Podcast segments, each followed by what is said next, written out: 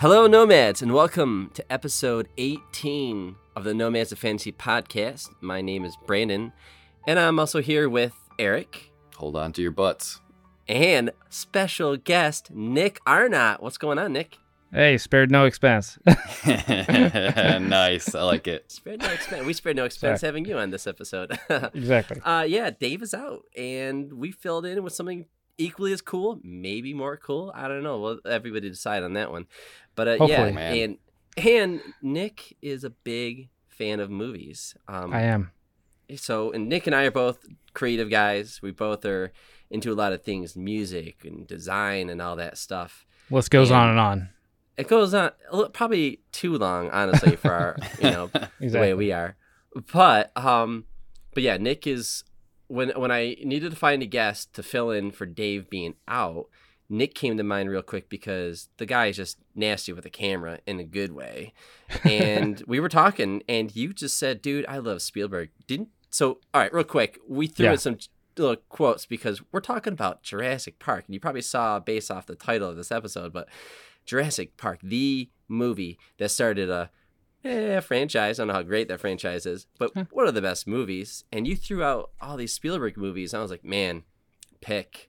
And that's what kind of got you into maybe, if anything, picking up the camera, right, Nick? Oh, 100%. Yeah. I think it's definitely part of uh, kind of my story, like my coming of age story, as far as kind of being in the field that I am. And, and so, uh, you know, when we were kind of talking back and forth and you said, you know, we want to do Jurassic Park, I was like, man, that's that's awesome. I feel I feel blessed to be here just to be able to talk about it. It's a, it's like, yeah, there's like Star It's Wars. It's a big one.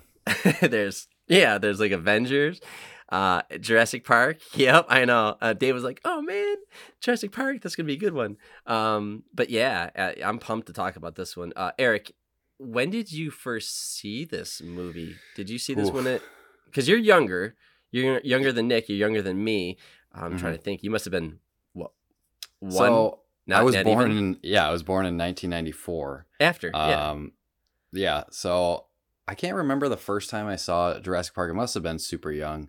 Um, my most prevalent memory is probably seeing Jurassic Park three in theaters with my mom.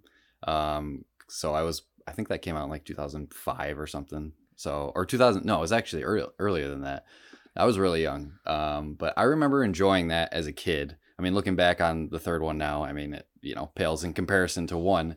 But yeah, I I was obsessed with Jurassic Park as a kid, dinosaurs in general, like every kid was. But uh, yeah, I I can't even count the number of times I've seen the first one by now. Uh, it's definitely a one of my favorite movies of all time. Uh, it's probably the case for most people. I think a lot of people have seen the. I don't think somebody's out there. Maybe they exist, but I don't know who this person is who's seen all of the Jurassic Park movies except the first one. you know, like Right, who's that exactly. person? How did you do Maybe- this with your life?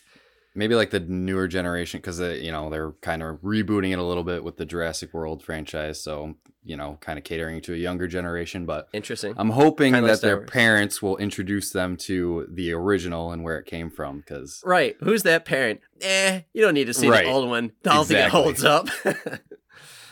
um. All right. Hold on. I think we're getting too far into the Jurassic Park because I think we're excited. But uh, real quick, and yeah. So what we like to do between episodes, just kind of catch up on what we've been watching or playing or anything like that. And honestly, I, I'm still working on friggin' Hades. And Nice. I, I, dude, I got I got to Did the final Hades yet? boss. No, man. I mean, I beat him, and then he does that lame video there's game thing two. where there's yeah, a phase there's a phase two. two, Yep. and at that point, I was toast. And I'm also playing with the God mode on. I just suck at this game, but I'm working on the bow. Uh, I finally got the Hades, and yeah, uh, I'm I'm thinking like the next escape or two. I'm at like 26, I think 25. Oh, wow. 25, 26. Yeah, I'm trash at this game. You'll Nick, get have it. you have you played Hades? Do you know what it is? Okay, yeah, it's just it's a roguelike game that came out in Game Pass, and it it's been out for like a year or so, but it finally came out on Xbox, and everybody's played it. We did an episode on it, and everybody's beating it, and I just feel like I'm trailing behind, and I can't beat it. But uh, I did. You'll get there. Don't worry. yeah, yeah, and real quick though, real quick, they just added Myst. Myst is this video game that came out in the early 90s on the PC And Like I the original they Yes. added? Yeah. Well, Wow. dude, it's not the original. It's like a remake. It's like a remaster where they they Mhm. did the- Well, they that's kind of cool. took it in 3D, and it's not still images. It's actually you can Mhm. walk around in like Unreal Engine. Oh, that's awesome. yeah, dude. And it's I don't know, man. I it's a weird feeling to like play a video game that you haven't played in God decades. It's a weird feeling because like I know where I'm going, and ah, it's just I've been here before. So, if someone like me who has no idea, I mean, I know what Myst a is, puzzle but game. never, never played it, never, Yeah. don't have any nostalgia for it. If I went into this, uh, whatever remake or remaster, would I Oh. enjoy it? Is it? I think isn't it would. like super obtuse, like puzzles and It is. everything? It Point and is. It type? is. I. It is. But like, um, it, it's a small little island that you explore, and everything has a purpose. So everything is just clickable. And I think it. It's fun. I know. I was thinking about that. Like, who the hell would want to play this today? That's never played the original. But I think it's kind of like movies where. If you get into movies, right, like, whoa, Jurassic Park was amazing. I don't think the next movie you're going to see is Casablanca. I think eventually you get to the point where like you start digging around for some of the classics like why is this always referenced why is this always referenced i think Myst is one of those games that i mean shit it's on game pass if you have game pass just download it check it out play it for like an hour or two if it's not for you it's not for you but at least you you know got to try a classic game that is just i don't know a pc game Yeah. No, that's awesome. Well, I think it, I think it was kind of like the first like kind of escape room. You know, I think it kind of appeals. oh my to, god uh, nick it kind of is And I, I remember playing it when I was really young and not even really understanding what I was doing. It was, you know, kind of back in the day, you know, like for me, um, you know, I think around that time I was still kind of a little bit younger and my dad installed on the computer. So it's like, oh, there's a new game on the computer. You're going to play it. And I remember just sitting like not knowing what I was doing. Um, Uh, no nobody did i don't think Yeah, that was like the game to have on your PC back then. It's like, yo, check out Windows and like Windows, like it was visual at that point. It, went from like three to like maybe not nine ninety five, but it was like I'm getting so geeky right now. But like there was Yeah, this yeah, era where like you could play video on a DVD and a computer, and I just remember this era, and the internet was coming out, and mhm. uh, it was yeah, it's Oh. very and the graphics were just it, was a still image or whatever, but still it was just like whoa, that looks way more realistic than Mario Brothers, you know? I think that was probably like one of the most exciting times in both computing and and gaming, because I remember uh, it just wasn't even possible before. And then you know you're hooking up all these peripherals. We had you know Need for Speed, like the original one, Oh, and yeah, it's you, got like the you know the uh, steering wheel and the gas pedal. And younger me is like, I'm driving a car. Dude, and, you, uh, yeah, yeah, you had a awesome. PC that you gamed on because that's what I had actually in the '90s. I was I, yeah. I was a little PC gamer. Yeah, and well, and this stuff was just emerging, so it was like you literally felt like it was like the first time, you know, it ever yeah, was happening, and I think that was like, you know, and you know, to kind of touch off of like games that we're playing. So I've been playing uh World of Warcraft Classic, like that's just been what I've been doing for like the last Oh. year, Nice. And it's kind of weird because like when it first came out, everybody was exploring it for the first time, and there- you know, you didn't know the secrets, you didn't know how to really, you know, everything was like, hey, I, I found the secret. Now you know, come and you know, go on an adventure with me. Now it's like, everybody like knows when it every first in came and out. yeah. Yeah, yeah. And now it's like there's no secrets anymore. Um, and it's just like you, you just kind of tackle it from like, a, oh, here's a glitch over here that we can take advantage of, and here's a glitch over here we can take advantage of, which is a it's kind of a funny take on gaming in general. I think like there's something special about that like 95 to like 2000 era where we got to explore games for kind of what they were. And I don't know I don't know if we're going to get that back. Yeah, because they passed that shit out. What are you trying to do? Manipulate a game? Patch it out. Dude, that's what Yep. blows my mind, dude. Like things came on like uh, uh there there weren't patches. Like, like, Right. it was it, it was perfect or that was it. Yep, they That ship it, it. and that's what it is. Yep. Yeah, exactly. Uh, if there's if there's a glitch in there, you can't just send your disk in to get it fixed. That you just had to deal with it. Yeah. Yeah, yeah, if you can't play, I think Daggerfall is like the second game in the Elder Scrolls series, and as popular as the Elder Scrolls series is, the second one, Daggerfall, has this game-breaking bug in it, and I think, I think you can't beat the game. I think it's a broken game. Oh, that's brutal. Yeah, and that's that was this era of you would buy the game on a disc, you would install it, and psh, that's it. Yep. I I love Yeah. that.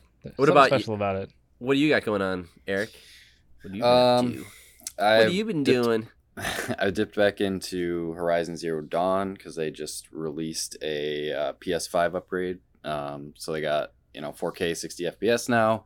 Uh, that's one of the last PS4 exclusive to kind of get the PS5 treatment upgrade. Um, and it just feels so much better in 60 frames uh, compared to the 30. Like it's night and day difference. The combat Hold on. feels like Isn't so it 60 fluid. frames No, already, though? n- nope, it's 30 on in the PS4 version. Yep. Yep. It's a big difference when you I like as soon as I boot it up. I'm Then like, it's a yep. really smooth 30 and it has a It- it really is solid smooth. frame rate then. Okay. but like if you saw it in 60, it would, it Yeah. would uh, blow your like the combat just feels so much smoother and quicker and snappier. Um, it just feels great. I'm getting pretty close to the end now. Finally, like I bought that game when it came out in 2017, and I'm still haven't beaten it yet. So, been uh, I restarted a save recently and slowly working my way through it. But I'm excited to finish that one off. Um, ha- haven't had much else going on. Dinking around with a couple things on Switch. Um, want to do a couple more Hades runs here and there, but not a ton happening right now in the gaming world. But that's about all for me. Um, uh, you didn't watch Cruella on Disney Plus with your family? I think that finally No, came out. No, I where did it- not. I have Uh, no yeah. interest in that. My wife uh, doesn't even like that actress, and she watched the whole thing. And she Emma liked it. Stone.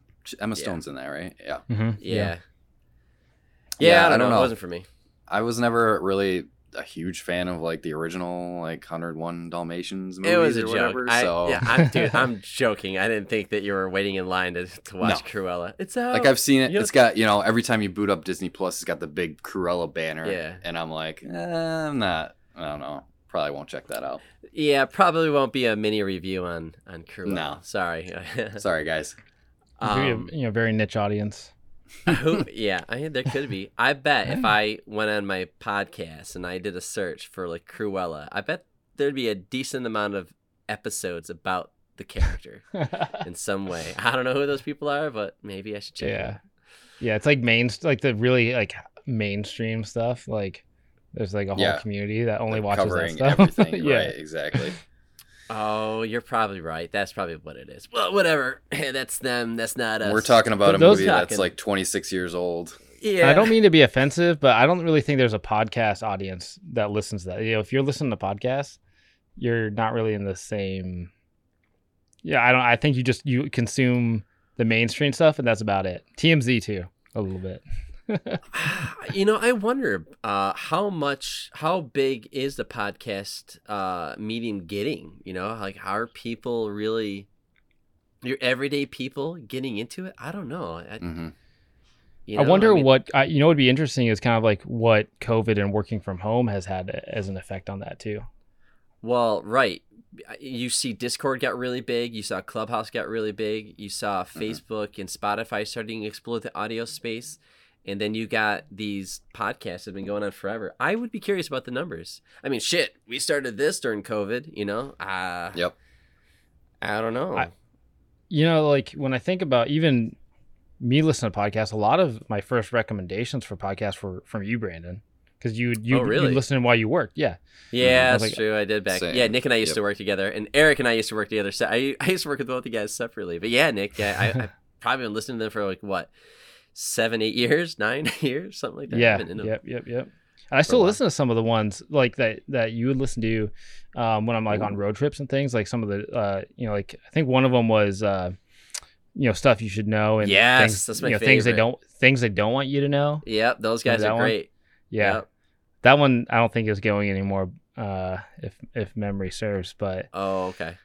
um, yeah, every every time I go on like a road trip, like I got like five hours, and I just want to, you know, I, I'll throw one of those on, and I, it's just it's like Wow. it's like that they're they're in tangent with each other. Well, Nick, I let me I got good news for you for your next road trip. I have 18 awesome episodes as of right now that you can listen to. of this wonderful show. And they're an hour and 20 hour and 40 minutes long. I'm invested. I'm I'm consider me in. Uh, Hey. I'm always listening to podcasts, eight hours a day at work. Every time I'm in the car, I throw on a podcast. Every time I'm like doing chores around the house, I got headphones in, listening to podcasts. So I'm I'm always listening to podcasts. I mean, I got my mom into podcasts by uh she listens to our podcast every week now. yeah, and uh, you know, I used to actually, so I used to have a much longer commute to work. Uh, it used to be like you know around thirty to forty minutes. Now it's about thirty to forty seconds. Um, so previously, I, w- I would love, I would love to like get my news and, and things like that by listening to people who, you know, had opinions on it, and you know, so, um, I kind of miss that actually. hmm Yeah, I kind of had the same thing when I was working with Brandon. I worked an hour away. It was an hour drive there, there and back to Buffalo. So, um, I was yeah, I was always listening to podcasts, and it it is nice. Um, it's kind of like you know just a morning routine. Throw on a podcast, and then I have the one specific one that releases every day that I listen to on the way home. So it was kind of a nice routine, like wind down way, you know, coming home and everything. But I don't miss the hour drive. Um, but like you said, yeah, it's a thirty, it's a thirty seconds to walk upstairs to my Right. office. Exactly. Well, I hope people are listening to us uh, when they do dishes, when they mow their lawn, when they take a nap. Hey, I don't know. Oh, I just- mowing the lawn's a big Yeah. one too. Always yes, sir. podcasting. I know. Yeah, you just put some headphones on, block out the sound, listen to some conversation. Let us Uh, know. Uh, let us know uh, how you're listening. yeah, right back in. How how do you like to hear us? um, all right, we're rambling on about goddamn podcast. Let's uh let's take a break and then let's talk about that cool movie that came out. I forget what was it called? Uh, Jurassic Park. That's right. Ooh, yeah, Jurassic That's the one. yeah. All right, let's take a yes. all right. Let's take a break and then we'll get into it.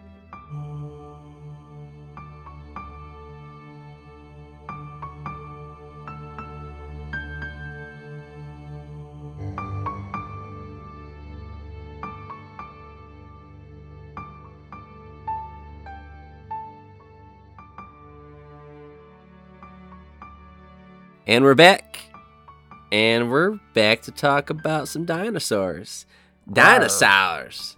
Dino boom, DNA. boom, boom, Uh, boom, boom, boom. Dude, best uh uh what, what what do they call that? Um exposition. It's probably the best exposition of any movie, honestly. It's so charming. Usually it's, really like good. black ta- uh black background with white text on it or yellow. Um, you know, or like some person talks like the intro of Lord of the Rings. They kind of uh, Galadriel like talks over everybody, but this Mhm. movie does it like 30 minutes in or something like that.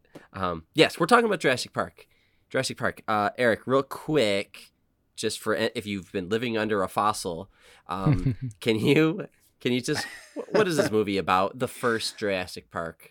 Listen, yeah, like I said, I'm gonna say right now, if you haven't seen this movie, stop. I don't know why you're listening to this. First of all, stop the podcast. Go watch the movie. Don't worry, we'll wait right here. For you That's more you get important. back. That's more important than exactly. the podcast. just just go watch Yeah. that movie right now. But broad strokes, you got John Hammond opens a well, he creates a park um, with genetically engineered dinosaurs, um, and then he brings all these people to show them. Chaos ensues. Dinosaurs start killing people, and that's what we got. It's it's not a very complicated plot by any means.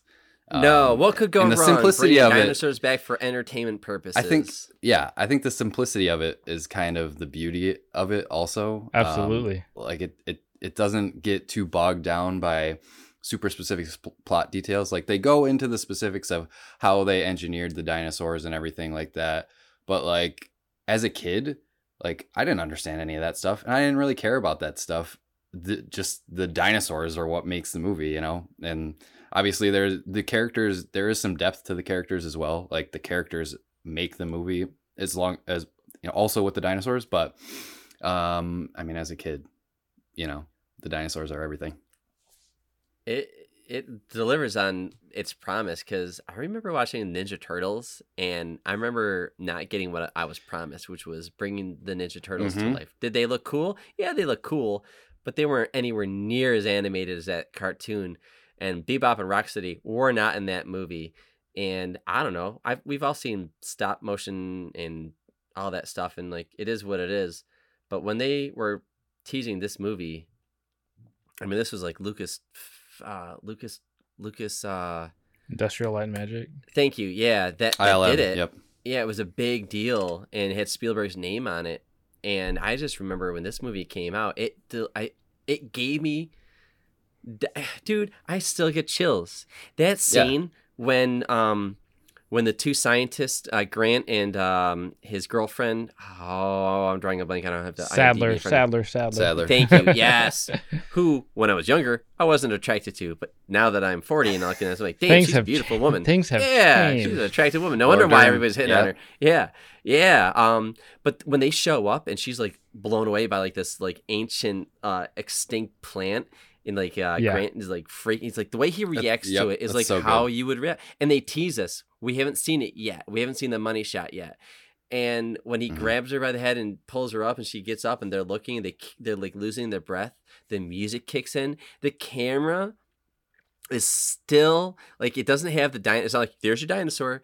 You just see like it's lower, like its lower half or something like that. It can't get It's the whole good thing into it. I thought that was a Mhm. great way to reveal a dinosaur and look and like know that it And- looks so real. You know? And that first, like, they made such a smart decision to make it a Brachiosaurus, like, Yeah. because it's oh, massive, Oh, it's yeah. huge. Like you said, the shot focuses, you know, it starts at the ground level and just pans gotta up, go up. and it just gives you the scale of And it- how the- the huge music, it is. and the dinosaur gets up, up, yep. to get, and then it dun dun dun. it lands on the ground, and they're Yeah. like, "Oh my god!" They're all just blown away. I was, dude, that movie, yeah, that movie's great. That scene still holds up. It's a good movie. I gotta give Spielberg credit, man. Yep. And I think you're right along the journey when you know he he he has to sit down and take a breath, right?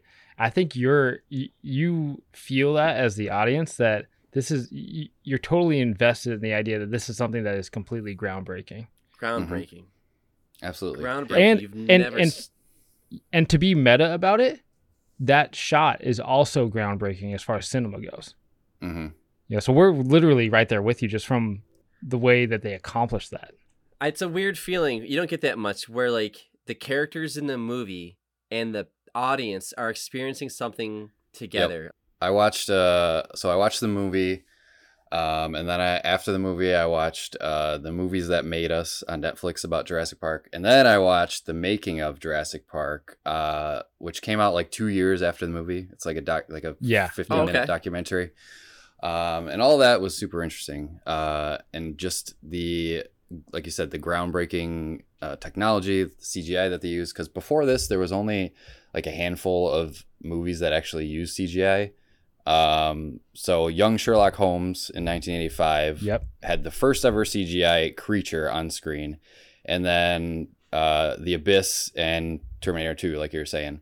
Um, but no movies up to this point had had actual like animals on screen. You know, like something believable that's living and breathing. Um, and it's funny because in those documentaries, I learned I didn't know this. I don't know if you guys knew this, but like originally for the dinosaurs, they started with stop motion animation. Yeah. Yes. Um, Uh-huh, so yes. they, they they got Phil Tippett, which he was like the best The stop motion Yep. animator at the time.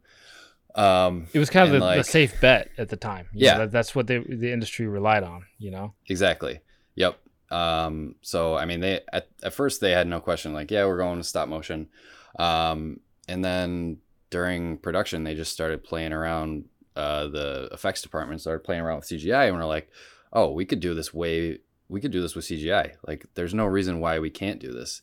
Um, so it kind of put Phil Tippett out of the job at that point after they showed like this test of this uh, Yeah, T-Rex to wit- what doing did he- his run animation. Yeah, because like Spielberg says, like looks like you're out of a job, and doesn't he Yep. say more like extinct? And which He- is yep. why in the movie Exactly. Grant, because Malcolm's like looks like you're out of something, don't you more? Yeah, I thought that was um, I thought that It was, was really really, cool. good. yeah. They put that line From in a there. filmmaker standpoint, you know, sometimes you need to go off and do those renegade kind of cons- concepts and say, you know, I have got this idea. I don't know if it's going to work. I mean, from a design perspective, Brandon, you can even say the same thing. Like sometimes there's something that you want to you want to attempt, and I have such an appreciation for these artists in the day where you know even Terminator 2, like the scene where he walks through the metal, you know that is still difficult from a compositing and and even three with our 3D technology today. It's difficult to achieve that that that thing, and they had such a level of excellence that they had to achieve, and and and Spielberg wouldn't accept anything less than like realistic. And I, it's just crazy looking at films that came out after Jurassic Park that didn't accomplish what Jurassic Park did. The T Rex scene in the rain with the Well, the headlights, reason it holds like, up so well, how? The reason it holds up so well for me is because they use that combination of CGI and animatronics. Mhm. So like, yeah, they built these. I mean, they built that huge T Rex, you know, and the like the Triceratops and everything. So they had these physical things that the actors could interact with. Um, you know, so they use those for like the close up shots, and then when you see a full body dinosaur, it's CG. Um, so that combination makes it so much more believable than like or the if, like if, if everything running, was pure yeah. CG, right? Yep. Exactly. Yeah, beautifully done. Right. Yeah, just the, the the transitions are are seamless, and there's so many films that don't accomplish that to this day. Yeah, I think Still to this day. It just it speaks to the level of excellence that they all had um, for trying to accomplish something like Jurassic Park. Yeah, I, I, one of the things that I noticed was that, and I don't know, and maybe Nick, you know this because you I, you do audio as well as video, but Mhm. when, because I know you've done like independent films and all that stuff, but this movie is one of those movies that I can hum the music to. I can more or less in my head recreate the sounds that these creatures make. I can picture the logo. Mhm. I can picture the outfits. John Hammond, what is he wearing? Tell me, guys. What is what is John Hammond wearing in this Just a movie? white flowy suit. Right. Yep. Like With the white hat and the Like, cane. White, Yep. you're right. He has a very distinct look. uh, Right, one- Each character all does, of these yeah. guys. Do, yeah, Malcolm. What is Malcolm wearing? just a, a dark, you know, It's button down. jacket? I don't know. Uh, yeah, I mean, but that's his persona. You know, He's like got the it's black so with the awesome. unbuttoned shirt with the dark tinted glasses, right? oh yeah. Uh, Laura Dern's has got the khaki shorts with the shirt. Dude, everybody has a very distinct look in this movie. Yeah, the logo. look. I just like when they know they have the look. That's what I love. Like when they made Star Wars, they knew that the stormtroopers looked awesome, right? Yeah. Mhm. They knew everything about all the characters in the background looked awesome. The, the the vehicles, the and the sound that everything makes. And I think when they were making this movie, I don't know if they meant to do this or it just happened because it's a good movie and we've just seen it so many times so we get familiar with these sounds. But like if somebody says Kong, Peter Jackson, like, yeah, all right, I remember watching it.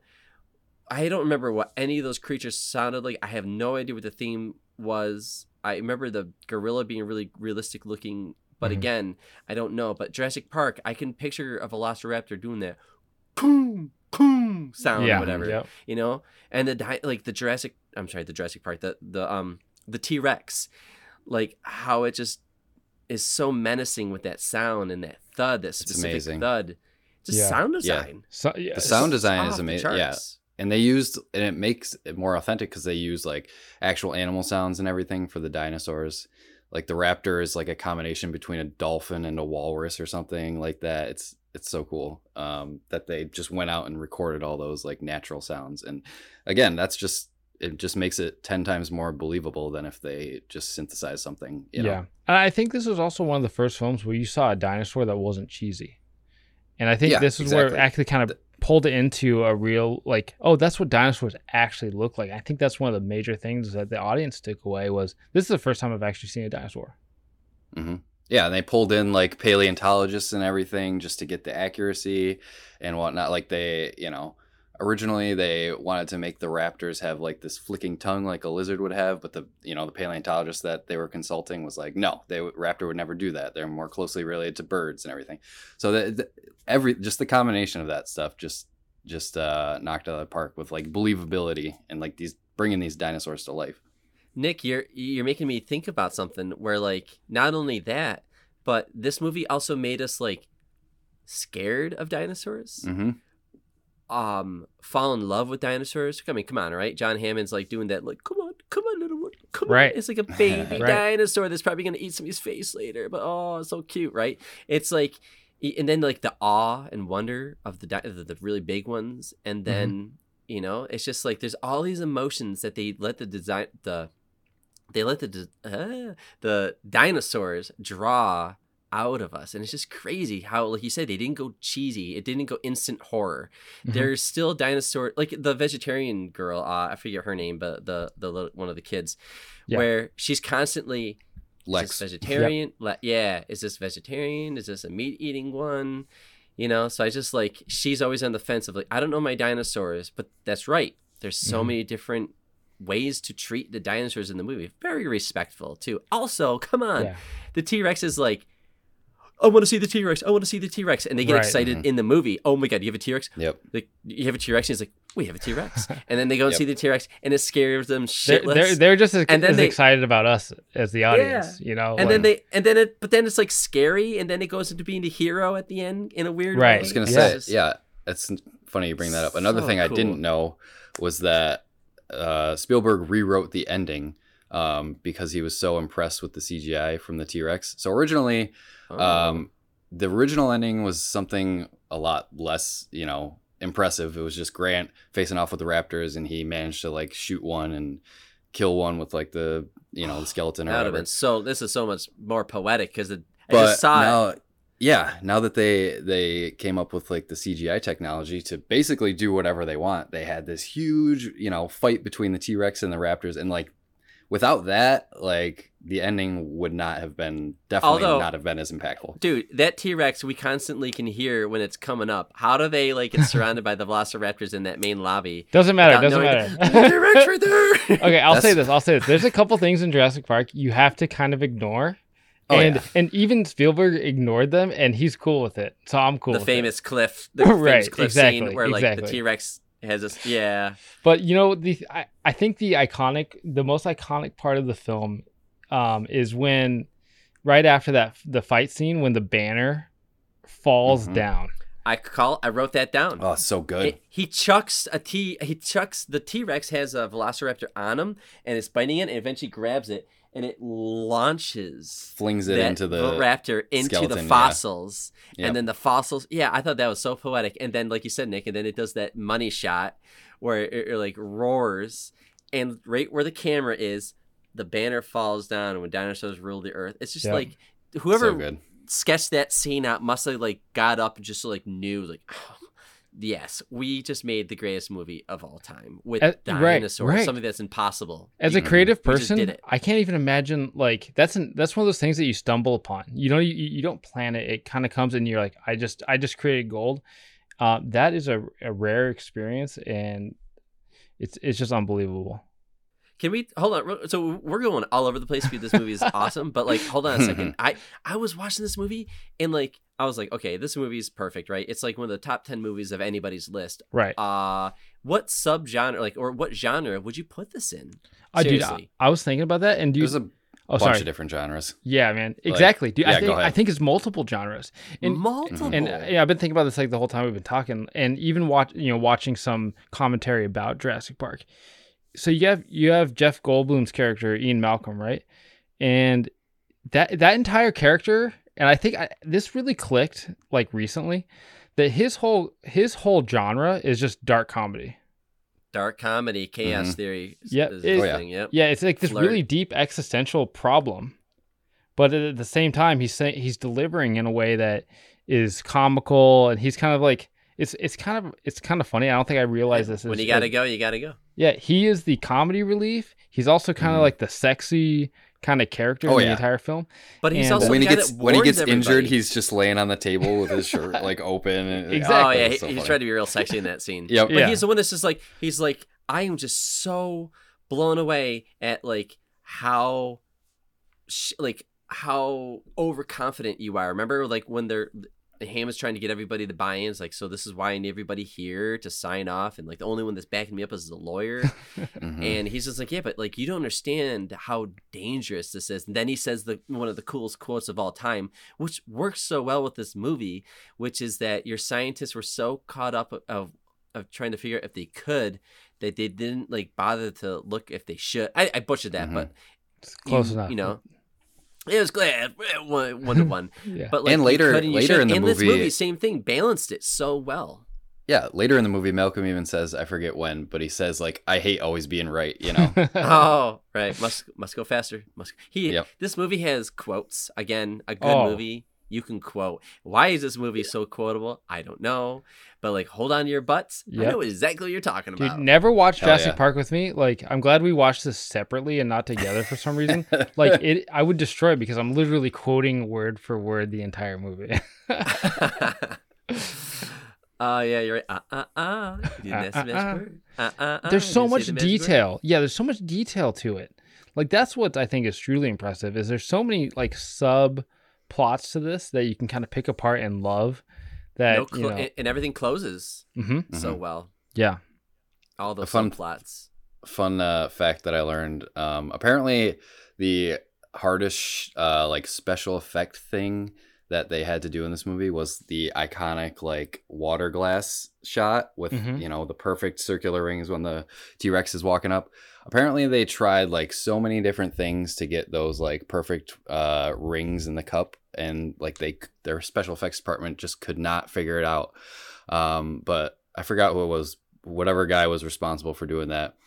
He said he tried everything and he ended up going home and he like looked at his guitar and he was like, "Oh, maybe that'll string. work." So he put the water glass on top of his guitar, plucked a string, and it made like the perfect little rings in the Oh, water. okay, So what they did was that. feed like a guitar string through the Jeep, and then every time the the rings appeared, someone was plucking a guitar string That's, underneath. it's it. it's Okay. amazing, you know, and Yep. that's such a beautiful piece of. art. You know, what's cool is the storyboards said, "Hey, we need these rings." You know, like Mhm. that's what's going to Okay. build this. And then they they they said we need to figure this out, and they did it. You know, and I, I Yep. just love like the indie side of that too. Like there was almost Yeah. like no rules. It's like let's just figure this out. Again, go back to the renegade side of even doing the CGI. It was, it was filmmaking at its most purest, which is very experimental. It's just artists kind of coming together and seeing what you can accomplish, and to make. I don't. I I feel like I'm just like fanboying Yeah, don't cry over there. talking about it, but it really every single element of this film like came together. It's just so beautifully. everything dude even the Mhm. script i was watching i was watching um a guy review it on youtube and he called out one scene about how tight the script is and it I was like wow it really does speed up that whole subplot really well and it's um it's when um wayne knight's character um Nedry. Eric, he- he- what is it Nedry. Nedry yeah Yeah. he is in I don't know Hawaii or wherever he is. He, he's he's undercover. He's got his glasses. He's like pigging out, eating, and he's meeting that guy Dodgson, Um, Dodgson. Dodgson. Yeah, and he's like Dodgson, Dodgson here. We got Dodgson. Nobody cares. Um, yeah, that scene's awesome. Wayne um, is great in this but- movie. at the end of that scene, the the woman drops off the receipt or the bill, and all he does is real quick with two lines is, is "Don't get cheap on me, Dodgson," and then he goes, "That's what Hammond. That's what Hammond." I did." noticed that too. and you yep. instantly know his motives just Yep. like that you don't have to have anything else to explain it they do a little bit later when they draw the tensions between like okay daddy he's just like i like i don't right. blame people for the mistakes but i do let you know i want them to like recognize them and uh, you know, like take responsibility but like everybody makes mistakes i get it um so you know there's like some kind of friction there but i just thought that was well done because technically he's the villain he's the one that kind of sees the opportunity and then he's the one that kind of fucks everything up Mhm. also, real quick, so he takes all those dinosaurs, and then he dies trying to make it to the dock to escape. Those all roll out Mhm. into the water. Get Did they covered ever- by the mud. Yep. Yeah. Did they? I think they do just get buried, and that's Okay. it. They don't. Yeah, I'll, 'cause- I'll say this on the on the uh, Jurassic Park ride in Universal Studios. If you like peer into the forest, you'll see a little Barbasol uh, shaving Oh, that's cream really can. cool. That's Yeah. a great detail. Really? Yeah. Oh, okay. That is the really fact that you can remember that detail in the movie again just shows how good this movie is. Yeah. Like, it's Mhm. just the visuals and the sound and again like that Speaking of- and the I mean, we mentioned the music a little bit before, but John Williams, the score in this Mhm. movie is Um, like I've been probably one of the nonstop one of the best, days. most iconic themes Oh. ever. I would say, like when they're in the helicopter riding to the island, and the theme just kicks in, like you get like legitimately Dun, dun, emotional. dun, yep, dun, da, da, da, that yeah, exactly. Incredible. Uh huh. I like the Yeah. I like the violin sequence that comes in after it. It goes da da da da da da da. Yeah. da, da, Yep. da, da, da, da, da. There- it's there are- very menacing. It's very like tension, Right. but beautiful. hmm Yes. There there's like so much I want to talk about when it comes to this th- this film. Like even the soundtrack, you know, and this is just kind of a personal note. That was one of the first tapes I ever had. You know, Oh, like get out, oh, wow. really? yeah, I had a Nice. soundtrack and and uh so when I was when I was younger, like right around that age, you know, I think so it came out in 93, right? Um so this is going to I'm going to give my age publicly on a podcast. I was a, I think I was like 4 years old. And I got a I got a Walkman when I was 5. And and the soundtrack is what was that and I think Ghostbusters were the sound like the only tapes I Oh, had man. and uh so i that was my my first intake of really music and that's kind of what inspired everything you know as far as music goes as far as filmmaking goes in, in me my entire career is ba- is honestly based on this, this movie like i don't want to get like again I- awesome. I, don't want to cry on this freaking Oh podcast man, I'm gonna cry, man. I But, had no uh, idea. but this like inspired me so much like as a as a four or five year old thinking about how how do you make films and and referencing Jurassic Park as as the as the film that you you're trying to imagine that they they made. Um it's it's becoming a, a, a very much a part of me. I'm I am very grateful that I was in in such a uh kind of a mindset you know. So Bra- Brandon when when this came out you're you're seven eight somewhere in that range He was thirty. Uh, 93? No, I was in my 30s. Uh, hold on, asshole. no, I was 12. okay I was 12. So when it, when it came Which is out, the and I, perfect yeah, age. it is the perfect That age. is- oh when I came God, out, I saw it in theaters. My parents were fortunate enough to take me to it, and I was probably like five years old. You must have been Mhm. scared shitless. And the oh, dude, the opening scene. I don't know Oh, if anybody man. remembers it, but you always picture like you know like dun dun dun dun dun. Opening but scene's the scary. movie- yeah, It Dude, is. the opening scene. It starts off with this like the Raptors. yeah. it's it starts yeah, but the music. John Williams t- pulls like something out of like um like Star Wars with uh like like the Sith because it's um it's like this. Kind Oh, of it sound, is- like this Oh, kind yeah. of horn, It is. and then it goes into and there's like this synth in these Yeah. chorus of dudes really deep. It's very like Yeah. I don't man, I, it gives you chills because you know it does. what, and then it and then it does. Ah, then it goes into like them trying to contain a fucking dinosaur, and the guy gets eaten, and it does that whole like shoot ah, and it goes right in his. Well, he changes. He then- changes from a conservationist to like a okay. Let's skip all that. yeah Like we have to be realistic about this, hmm oh, you're Yeah, right. dude. It's I mean, we were talking about we were talking about genres earlier, and there's definitely a horror element because like Spielberg uses those classic like monster movie techniques. Like he doesn't show the raptors in that first scene. Mhm. Like all you see is the guy like getting dragged into the pen. And an eyeball.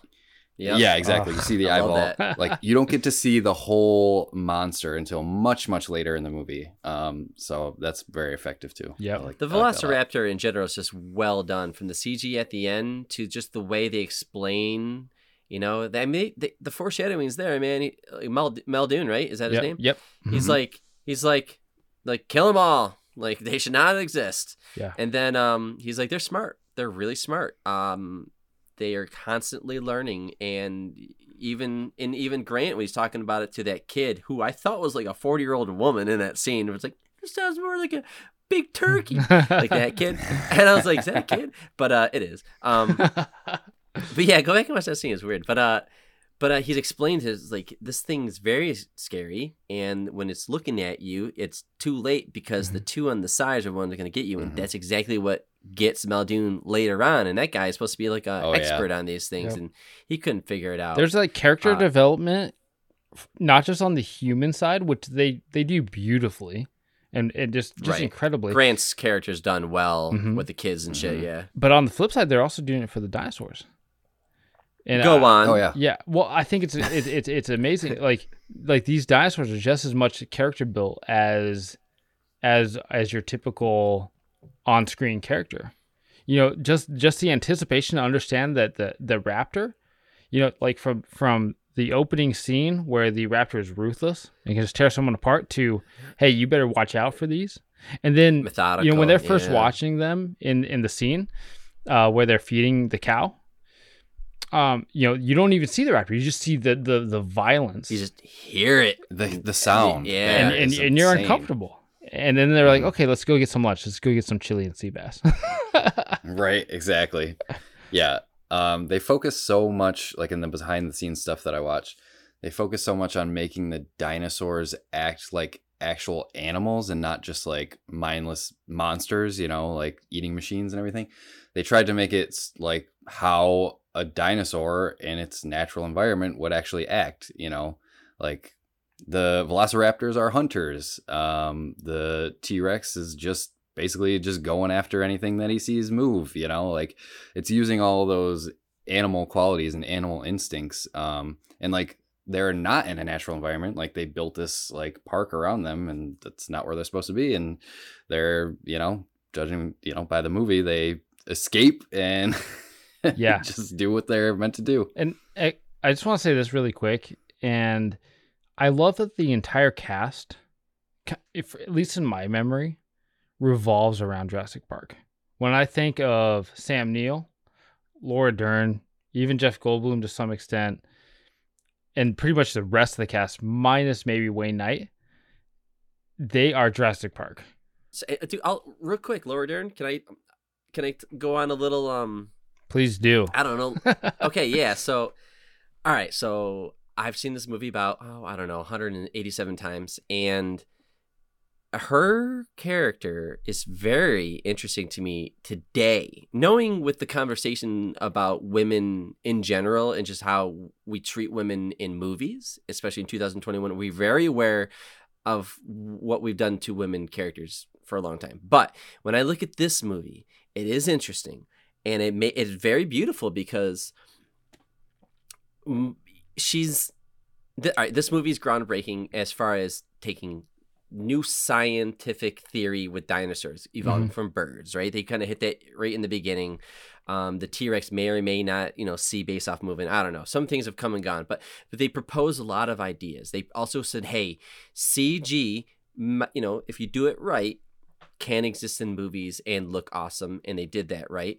So there's all these like things that they did that's kind of evolving um everything in many ways and when you look at the female character right you're thinking very attractive woman her whole point is to just be like a love triangle and i love that malcolm tries to go in and swoop in for like them to make the move on her and she's so preoccupied with i'm here and I'm with a dinosaur and it's sick and I think I know what's going on and she's digging into shit and he's like that's a big pile of shit or whatever like, and and it's just like it's like a wake up call to him because she does not she's not just like this piece of property or trophy for these men to fight over right. she's her own character and then later on she says something like um god kill- creates dinosaurs Dino- god kills dinosaurs god creates man man creates dinosaurs um dinosaurs eat man and then she says Woman rules woman the earth. inherits Yeah. the earth Woman and rules the the earth. Earth, yeah. and again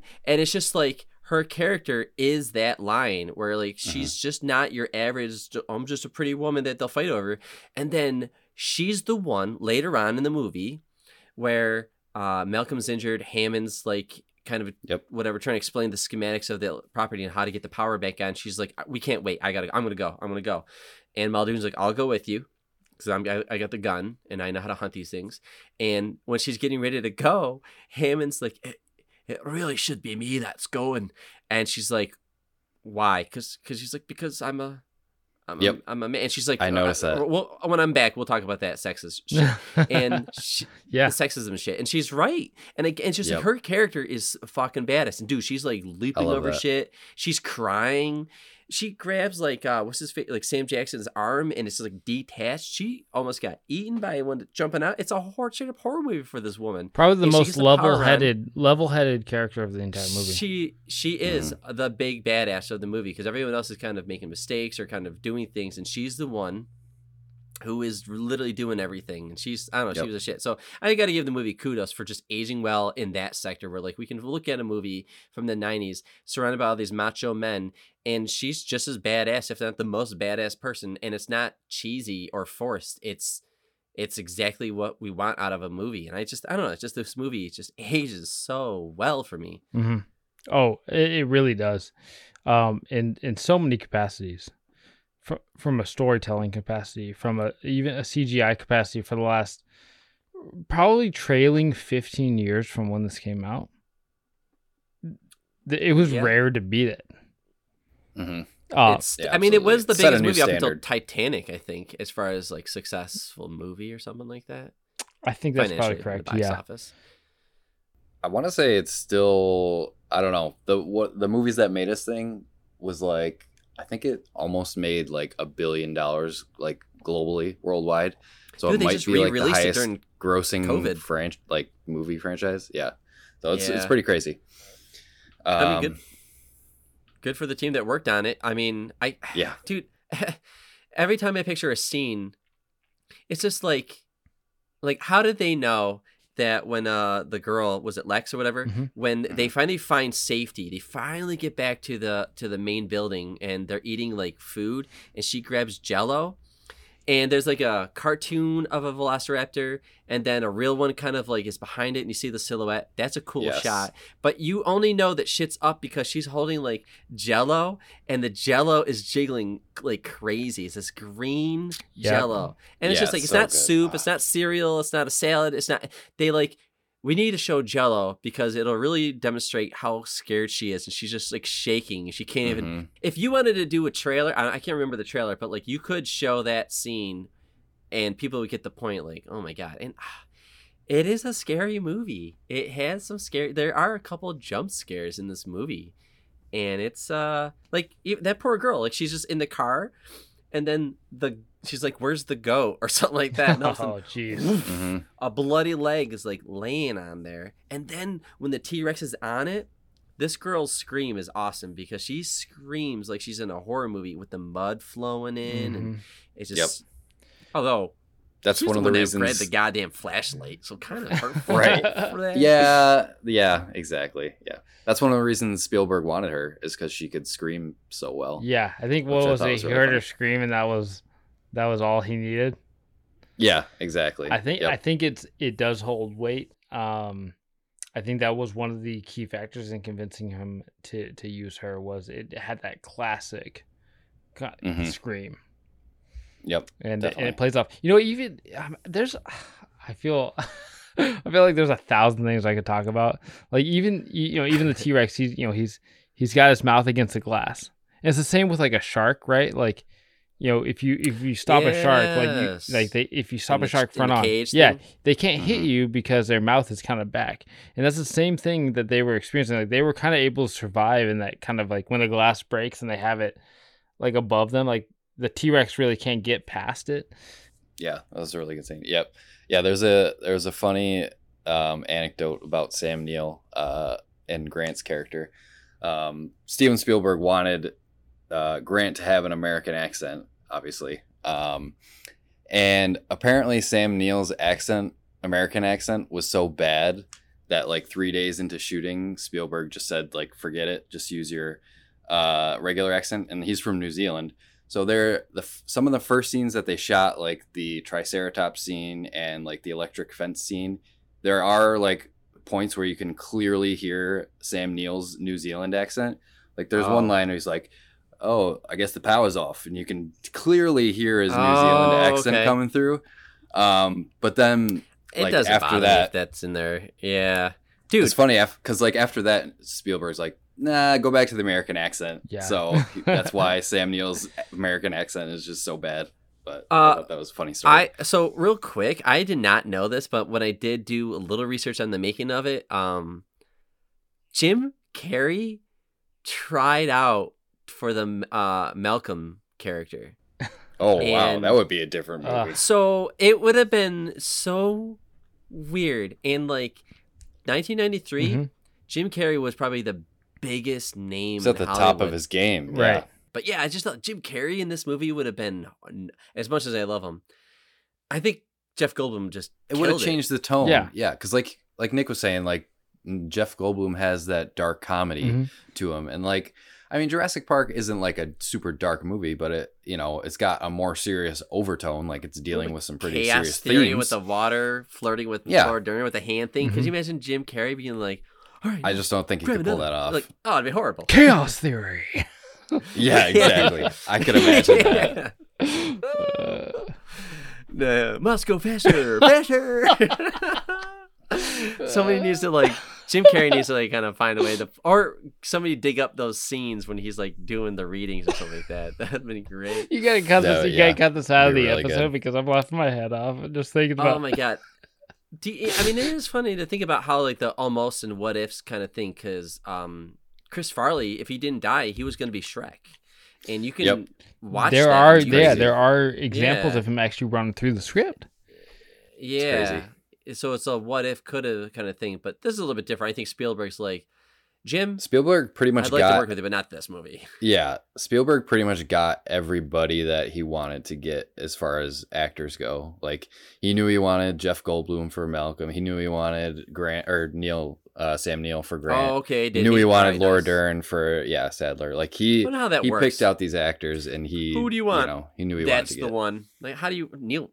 I didn't even know who that guy was until Yeah. he was in Jurassic Park. But I was gonna say at the time, like all of these, all of the actors he got were like, I mean, they weren't like household names. Um, so I think it was much easier to get them. Um, and this is kind of the movie that launched all of their careers. It, you it know? reminds Like me you kind said. of of The Office a little bit. Like a lot of Mhm. the, the people in the office are really congruent with, you know, their their personality is unfortunately typecast into into The Office, and I think that's what the appeal to it is is you can kind of look at these characters as fully invested in this film. And uh and you know you know here we what i mean almost 30 years ago. Yeah, it's insane. It's insane how well it holds and i still think of a lot of these as a, yeah it's, it's The- I'm pretty sure they're all looking back and that the day that they said yes to this movie and smile because I I think Oh, yeah. even I mean Spielberg knew when Crichton was working on the book, he's like, I want this movie or something like that, and then like it was a big. Everybody knew, and even Crichton knew, was like, I want a shit ton of money for this, and I will do the uh, screenplay and all that stuff. And I know a lot of people helped with that, but everybody knew this was going to translate well to a movie. Um, I would like to read the book someday. I I think it's not going to be as good as the movie. I think this is one of the ones where they did a better job. that's Like, spielberg Hammond- that's spielberg for you man Yeah. like Spielberg magic. yeah, yeah. No, you're right. I mean, Spielberg just when he's when he's really good, he's one of the best. I don't know if he's always making the best movie, but when I mean, he was making Schindler's List at the same time he was making Jurassic That Park, blew my mind. Unbelievable. and I didn't know that. yeah He was Yep. like once a week. He was Yep, like doing, he was like, doing- Zoom calls with Well, people. he was. He said he was. He was doing Schindler's List in like the days and Jurassic Park and the nights, or It- vice versa. no, whatever, exactly. but it was insane. yeah and he had like some of the technology like okay we're on zoom right now And that's he's like- that's how we're doing this podcast Yeah. you know i don't want to get behind Right. the scenes but that's how we're doing it and and Well, there's and the movie magic dude, for y'all.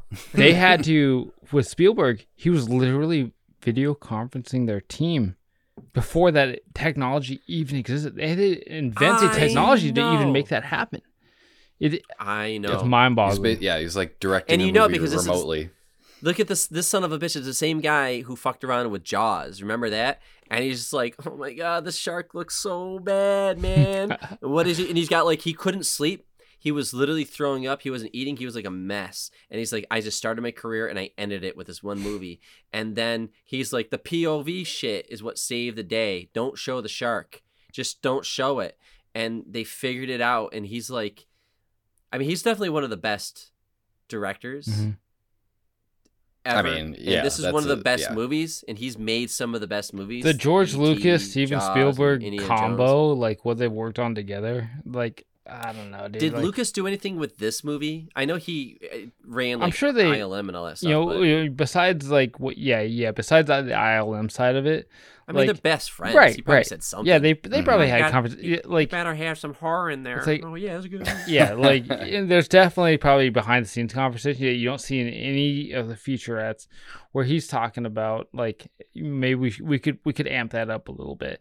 Like I have such a respect for that friendship. I know Lucas was in the screening of the first like um CGI T-Rex like fully skinned and Oh, modeled walk he? cycle through the field. Yeah. And like they were all just blown away by that. That's the moment they Okay. knew where they, you know, where they had to scrap the um the, The- stop the motion stop and go motion. with the CGI. Yeah. I think we need to give and this is kind of talking about Laura Dern and kind of her character. Yeah, Kathleen Kennedy in the producer Yeah. role.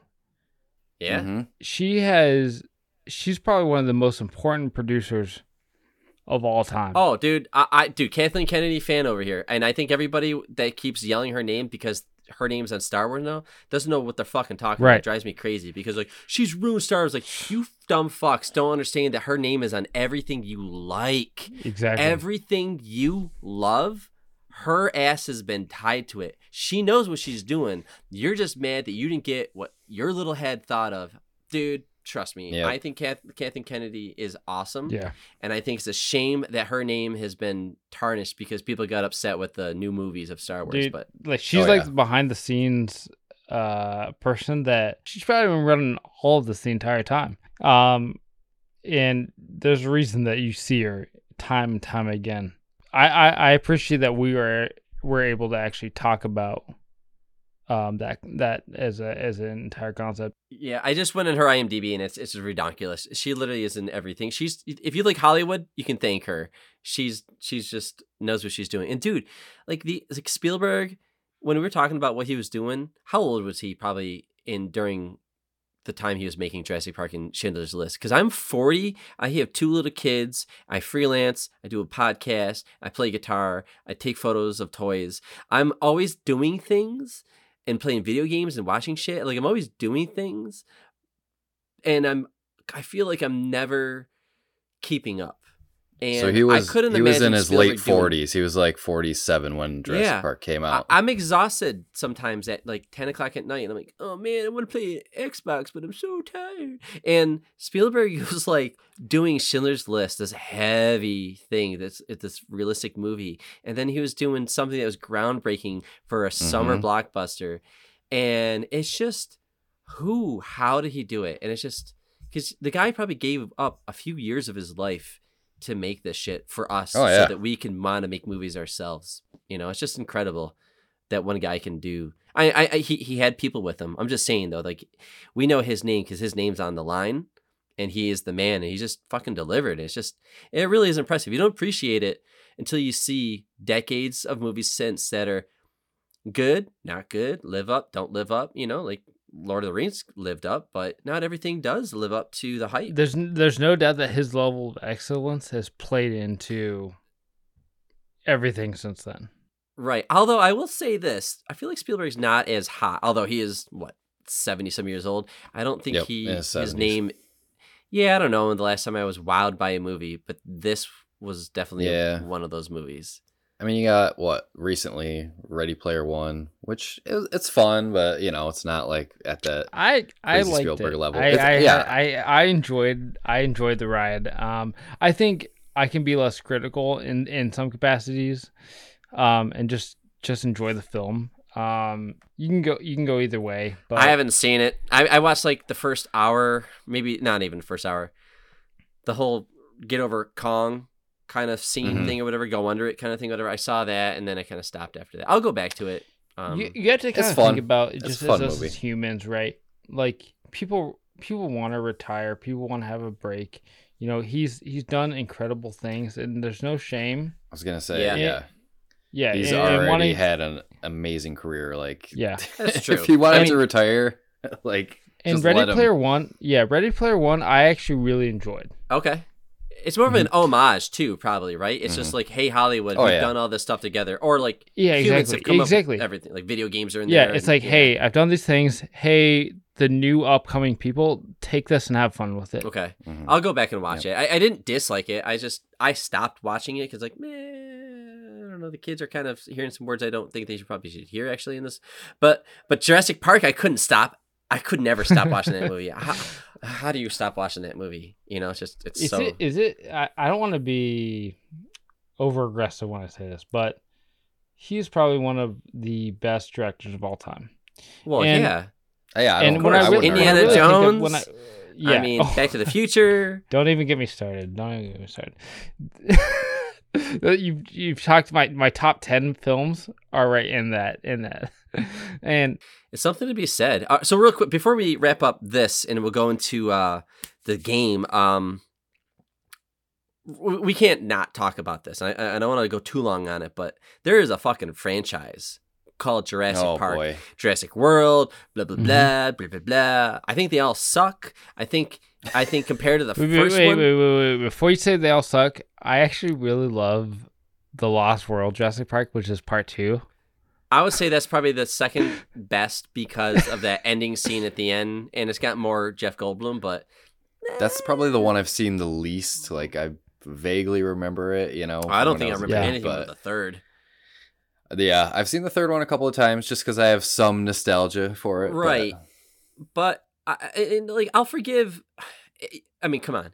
You have the greatest movie of all time. How do you make a sequel? Not everybody's going to make Empire Strikes Back, right? Not everybody's going to do that. Not everybody's going to make Terminator 2. It's hard to follow up. So with Jurassic Park, I think we all wanted it. Even still today, we're still like, oh my god, new, you know, Jurassic Park movie or whatever it is.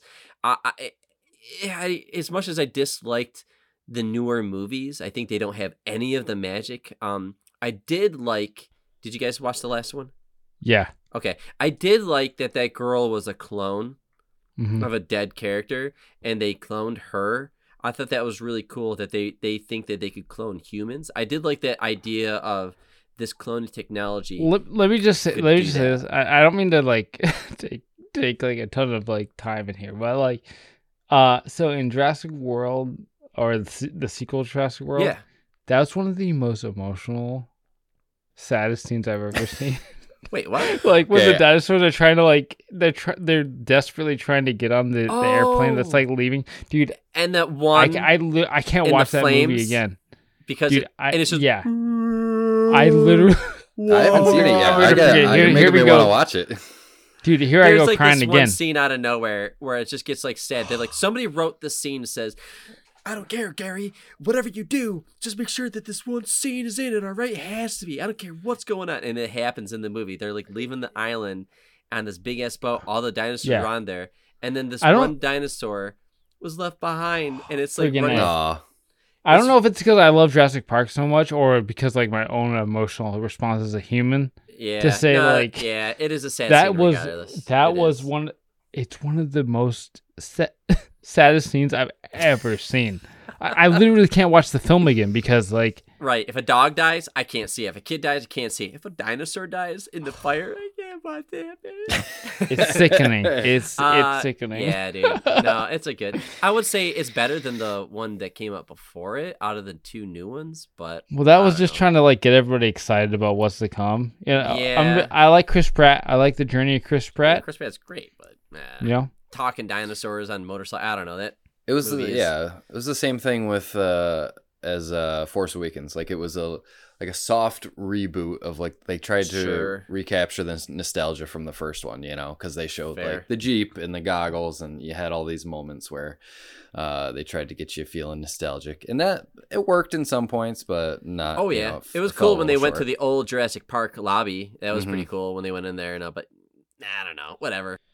This is a side note. Again, I, I don't mean to go into okay like a, a sponsorship scenario, but when I went to Universal Studios oh, in Oh, yes. February, they've got the visitor center like Yeah. completely built out. Oh yeah, They got the gates that you walk through, like the Jurassic Park gates, Oh. and they and they uh they have some of the the vehicles, like they have the Ford Explorer that they kind of decked out with the moon roof and everything.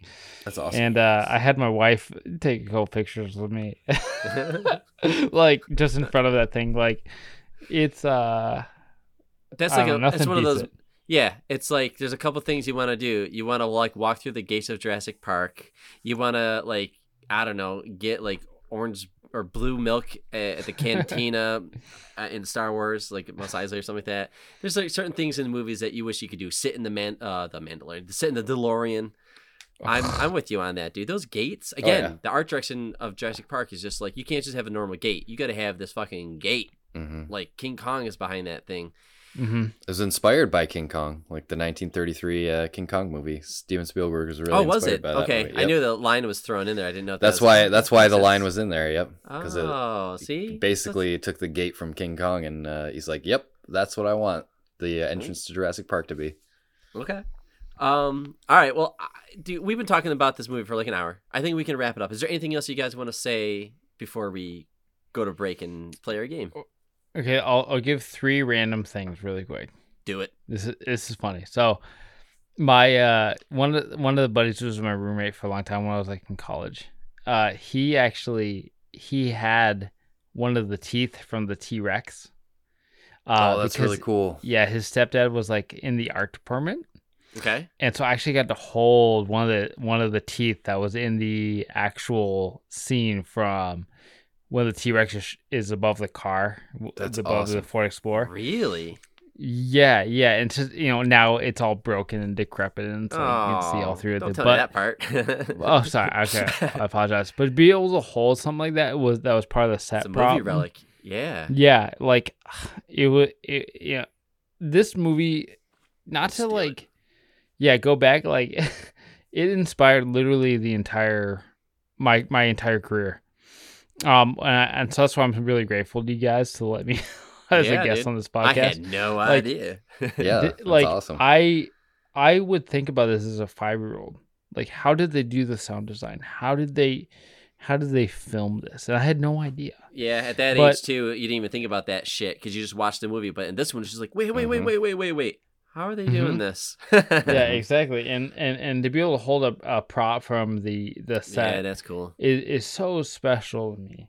Yeah. Um, and and being the, the first soundtrack you know I ever listened to, like I I literally thought like how are when, movies made? when you held the because of this tooth, were you like, Dude, you know what's crazy is the detail they put into a tooth. You know, they're putting the lines on it. You know, there's you're not gonna see that on the film. No.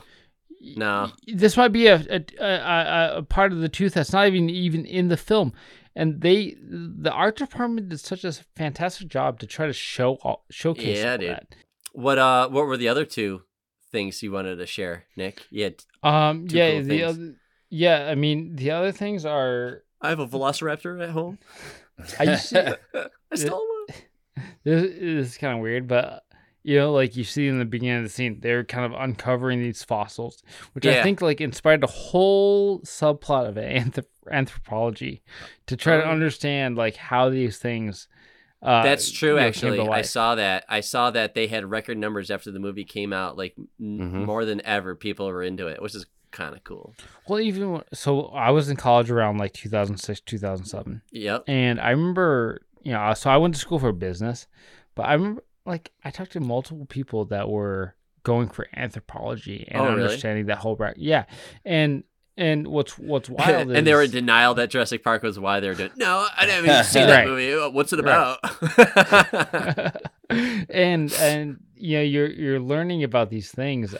That's what, like why this film has so many multiple levels. yeah. is I think it expanded your mind a little bit to understand like what we you know the human experience what what our responsibility is on this planet you know what we should be caring about Right. should we be caring about things that that that have become extinct because natural selection said that they they shouldn't exist anymore and and now we have to we have the responsibility to say as humans do, should we Which is protect that why it was just awesome with the CEG. Should we go down? Should we do this? Should we really start playing around with CG in movies because we've been doing all this stuff with like animatronics and stop motion? It. I mean, I'm I'm with you on that. It's it, uh, makes you think in so many levels and like in it's like on the meta level and just like the general overall. What are they really trying to say? Should we fuck around with science or not? Should Mhm. we really Mhm. COVID? People, a lot of people think that it may or may not have been made in a lab. You know, like are humans making stuff like diseases? Is this something we should or shouldn't be doing? You know, so it, it's it's very We relevant. should just today. turn into a conspiracy podcast. Oh my god, no! Welcome to conspiracy. All right, well, hold on, what, what, what, hold on, real quick, and then oh, what's the what's the last one you got there, Nick? Um, the other thing is the the sound design and the soundtrack. One of the major effects I've had on my life. I listened to the soundtrack as a very young child, and Yep. it had a major inspiration on kind of my musical journey going forward. Oh, okay. From a sound design perspective, like I remember understanding that there's not always a correlation between what you're hearing and what you're feeling and what somebody created to kind of give you that feeling.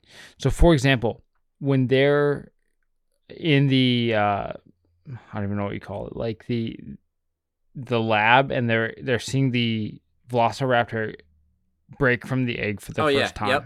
Mhm. Yeah, early in the movie. Yep. Yeah, they used an ice cream cone.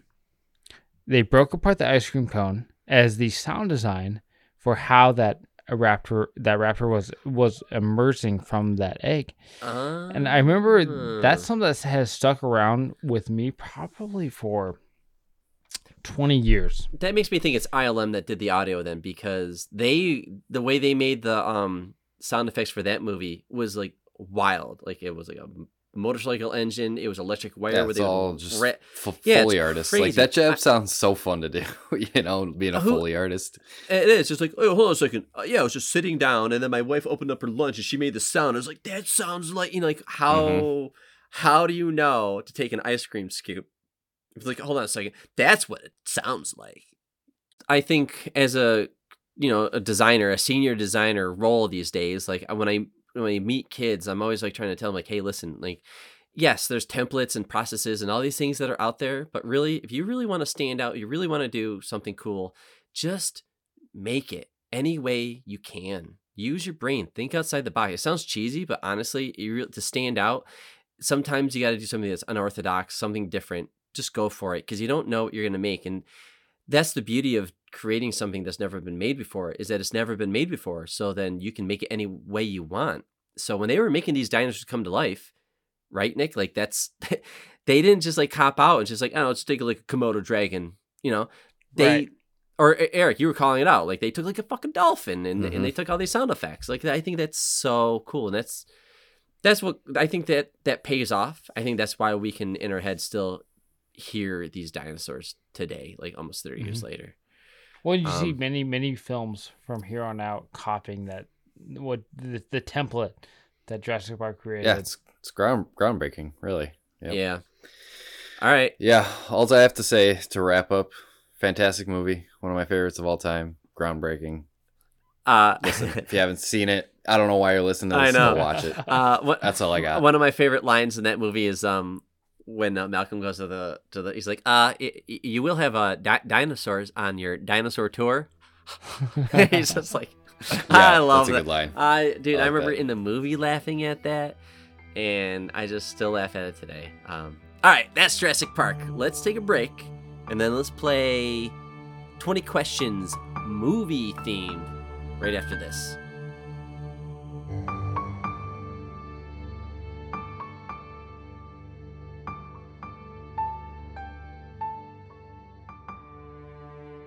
I like a really cool T Rex that was brought back from extinction. We're back.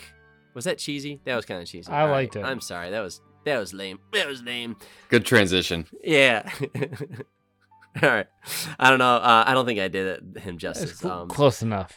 whatever. I'm on theme. Uh, but anyways, yeah, we're back, and we're back with a game. This is a new one, and it's a special one because Nick's here, and he's a movie guy. So Eric go. and Nick are gonna work together.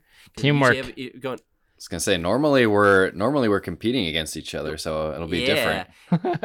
We're gonna do 20 questions, but it's gonna be a movie. okay. So the only thing is, there's only a couple rules really. Um, you can't just guess a movie four questions in and then think you can keep going. As soon as you guess the movie, it's game over. Okay. Yep. Okay. So I would, if anything, save it until you're 100% certain. or it's the last question and you just got to take a guess. So question 20 will be Your movie. guess. Fair Yep. enough. Yep. Other than that, like, like sky's the limit. I'll do my best to say yes or no to it. Um, and that's it. So yeah, uh, 20 questions. Here we All go. right, Find let's the movie. do it. So here we go. say- All right, I'm ready. Uh, Let's just just start throwing stuff out. Uh, I'll th- I'll throw Yep. one out. Um, was this movie released after the year 2000? um, yes. Yes. Okay. So we've got a 20 year span there. Let's see. Nick, you got anything? Th- Does this film require CGI? No, Interesting. No. Interesting. Okay. that's a good question. Um, let's see. Was this movie released after the year 2010? No. Mm. Okay. All right. 2000 to 2010. Good. Yep. Only a couple movies made in that 10 year span. And uh, Only a couple. we dis- we discussed this a little bit more on break, but um, this podcast is very liberal in its in, in its ability to consume alcohol. oh yes, hundred percent. So If you're sober on the show, you're doing it wrong. I'm not sober anymore. that, Nope. that being said, I have an encyclopedic knowledge of film. There we go. Okay. okay. All right. Well then, all right, movie guy. What's your next question? Does your film require children actors? no. Okay. Ah, I like all these requirements you got here. All right. Yeah. Yeah. No CGI, no Nope, child 2000s actors. movie. Yep. Shit. Okay. Um, is this? Man, there's so many genres of movie. I, I would love to pare it down. Um, There are no parrots. Is just kidding. there's no parrots? Um, would this movie fall in the comedy genre? no. Mm. No. Okay. I'm probably too drunk to talk about drama or thriller or horror. oh, jeez. Well, the good news is it's a movie that I'm pretty sure you guys have seen. So okay. don't think of too deep on what movie it could be. Okay, It's okay, okay. Does this film include concepts that are related to future events? Ooh, uh no. Okay. okay. Um. Oh, that that okay. That kind of answers a good question. So I assume that means it takes place in present. Well, that could either mean present or past. You have to remind you have to Um, remind yourself that well- Brandon was born in like 1980. 81. hold on. Hold on a second. Hold on a second. This movie was made in the 2000s. Okay. And when it came out, it was present day when it came out. If that helps. Fair enough. So it was it. The setting is present day. Okay. To so a that's degree. Kind of a freebie. Yeah. It- Okay. Yeah. Um. Technology has violently exploded. Time has moved on since this movie movie came out too. So Um, our present day is not the same. But yes. Let's see. Um. Man, movies are a lot harder than video games. Um. Is was this? I'll just say, was this movie well received by critics? Oh, yeah. When it came out. Oh yeah. Okay. Well received. Okay. So very okay. Assuming popular, good movie. Came out in the 2000s. Not a Yep. comedy. Eight questions in. Come on. mm, this makes it really difficult. I really want to know genre. Yeah, I know. Okay. Seriously. Go for it. Uh, well, we've, we've we've we've removed comedy from it, which Right. is probably the easiest part of it. yeah. Ugh. Uh, yes, you guys are so close. It's not a comedy. Right. Um, is it an action film? I know it's a very simple question. um. Or we could would say, is there action elements in this movie? Like, you know, action oh, scenes. Yes. Yes. I would Okay. say it's not an action movie, but there are some killer action scenes in it when it happens. Okay. All right. I've got I've got my mind questions, wrapped yep. around a movie right now, and it's hard for me to think outside of it. Oh boy. So Okay. why don't you why don't you try to eliminate it then? What, what's a question you could that would kind of eliminate it, but also help you find out what else it could be? Mm. Hmm, That's a great question. I'll just say, does this movie? Um, how do I want to phrase this? Um, well, I can't. You said it was set in modern day, so I don't really want to ask that. Man, I don't even know what to ask. At we get point. twenty questions, right? yeah. 20 What are we up to right now? Nine. Um, So you got 11. Okay. All right, I'll give you some easy ones you could ask. So think about gender, think about um franchise, think about uh Oh, you know, that's a stuff good like one. that. Is yeah. this movie part of a franchise? Yes, it is part of a franchise. So it's just helped you with that. Question 10. Okay, Is it a that is franchise? good question. Yes. I should have. 2000 movie that's part of a franchise drum like it, yeah, it has some action in an it. action drama. hmm It's getting concerning. And it's well liked. Right, very well received by Yep. critics. Does Okay. the main character have success in finance? Oh, wow, that is an interesting Oh, question. That is an interesting question. I would say yes. Oh, the way the yeah way the the main character holds themselves Hmm. they Is ain't, this they movie- broke is this movie an adaptation of another medium? i believe it was a book yeah Hmm. yep Okay. Okay. mm-hmm good question Ooh, 12 that's Part 12 of- questions you got eight more part of a franchise, but also adapted from a book. yep Huh. i feel like that Okay. alone should help you I was gonna say, yeah, that It should help, but is it? definitely- Definitely. Uh, apparently not a little bit, man. Um. we welcome audience uh, participation, even though this is a recorded podcast. i know people are like yelling out yeah, I know. The, i would ask this question why are they asking that question Are there any fantasy elements in this movie? Like, Fantasy? Do any of the characters no you- no, no, i think this Okay. movie's trying it's- to be more it's realistic. grounded? yeah it's, it's, grounded like ground, Yeah. grounded in. Okay, all right. yep That that helps. Yeah, I think that's 12 questions. You got like eight more. Yeah, let's just say eight more. That was question 12. Question 13. What do you got? is the main character on a quest to figure out why this is all happening? Uh, yes. Oh, oh, okay. I don't even know if that helps. Um, hmm. Uh, I feel like the, the main character of this film it's very relatable to me right now. Well, I will say that the, the, the main character likes to have a beverage. likes to have Same with me. I Brandon, is this character me? Am I, I like to have a beverage? It's your documentary. yeah, that it's came just a out in the early documentary film on me. Let's throw out an easy one. Is this character a man? Main character a man? Yeah, yeah, yep. That's like Okay. 14 questions. You got six more to go. I feel like I have like an encyclopedic mind when it comes to movies, and I'm a little stumped. But that could hurt you because then you have like a thousand movies in your head That's- when your average true. movie watcher just has like 10. Right. That is true. All right. Well, it's a movie that came out in the 2000s, starring a man. Uh, I gave you the hint that he also likes to have a beverage.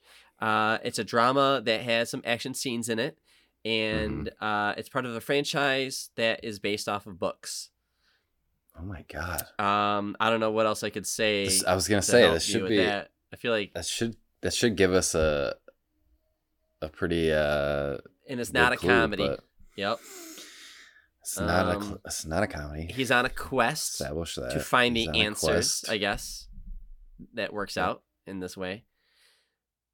Yep. Let's see. Um, is the let's see. Is there a main villain in this movie, like a main Yeah, antagonist? yeah, in there is. movie? Yep. hmm Okay, but it's not like so. It can't. I mean, I asked about the fantasy because I was thinking it might be like a superhero type movie, but it Right. doesn't sound like it. No, because remember, to it's more realistic. There's no f- fantasy stuff to it. It's more grounded. It's realistic. Uh huh. Yep. Yep. Um, man, I can't. Seriously, this is tough with the movies. There's so many different. There's, there's Things you could literally one hundred thousand. There's there's there's a couple movies that exist. Yes. All right, what what question? How many questions are we at? Uh, you're at like you have five questions left. Okay. Four actually, because the last one is going to be your movie. So you have four questions to try to whittle it down, and then your final guess. Nick, you got anything? Um, I think we might be able to to condense it a little bit if we understand maybe some of the production crew. Sure. Yeah, actors, yeah, directors, but yeah, there's so many to choose from. Hmm. I don't think the director's going to help you with this one, Well, honestly. No, then okay. that that excludes a few directors as well. I was gonna say that's a that's a decent. Yeah. hint That's a hint. Yep. Yep. I want you guys to win. I want you guys to get this. I know, I know. This is hard. Yeah. This. Uh, trying to think about um, maybe like actors. Try to think about the music. Think about all the things we just did with Jurassic Park, where like the things around the movie, not the movie itself, but the things that Mhm. made it. You know, like those tend to help me figure out something. So I would, I would, rec- I would say, think of things that make this movie unique. What, what could you ask that separates movies from other movies? You did that in the beginning because you guys were like talking about like, is there fantasy elements in here, stuff like that. Um, Yeah. Let's it's part of a franchise I- th- yeah. I know the that's 2000s, tripping And me that went over well. Franchise that went over well. based off of a book. Th- Yeah, because like I had in my head like Lord of the Rings, but I asked about Yeah, fantasy. there's elements. only a, I had there's only a few that come to like- mind. Okay, let's hear Yeah, it. Well, like he's just said it. Like uh But without fantasy. without fantasy. I know. Well, that Without the fa- like- yep. because I was thinking of like Batman Begins too, um, but that's not it either because it's not like yeah, superhero. so from 2000 to 2010, you, you've got uh, then I was thinking like Men in Black, but that's not Right. it. all of them fall into this category of somewhat fictitious. Oh man, I Hmm. thought this would have been easy. It probably is easy. That's a problem. That's a I was problem. gonna say I'm sure we're making it. I'm sure we're making it harder for ourselves. Yeah, I would say so. Yep. So clearly, there's some famous actors in this movie, but like who was so who was popular in the 2000s? Um, Charlize Theron.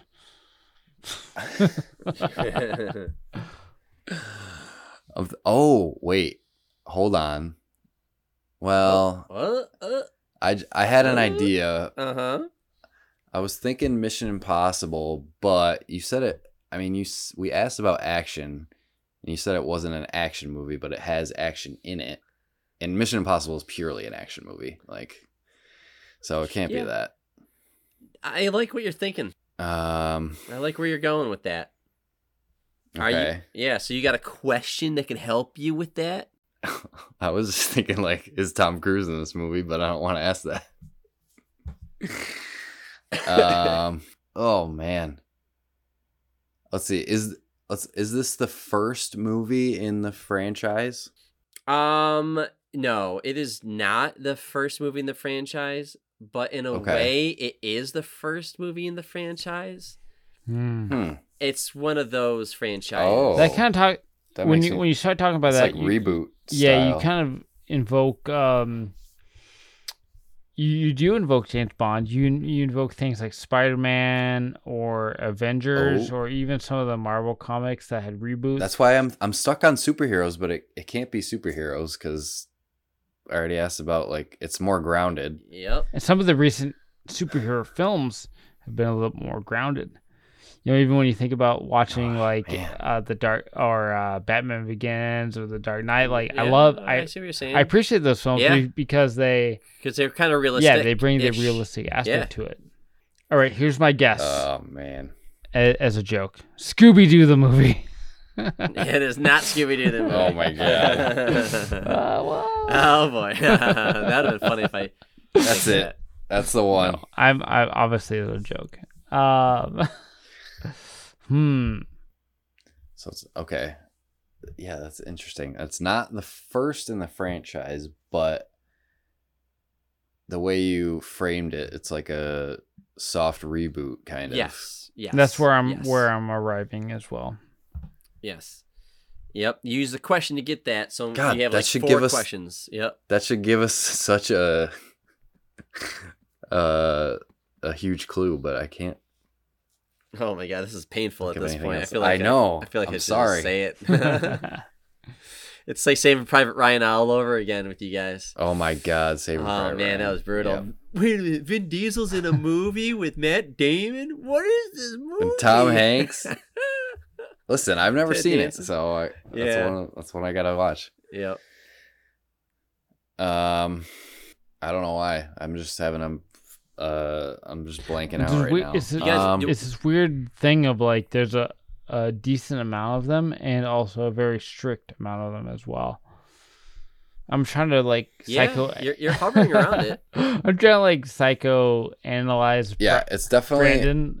It's got to be something like like a Mission Impossible James Bond type movie, but less actiony. right, right.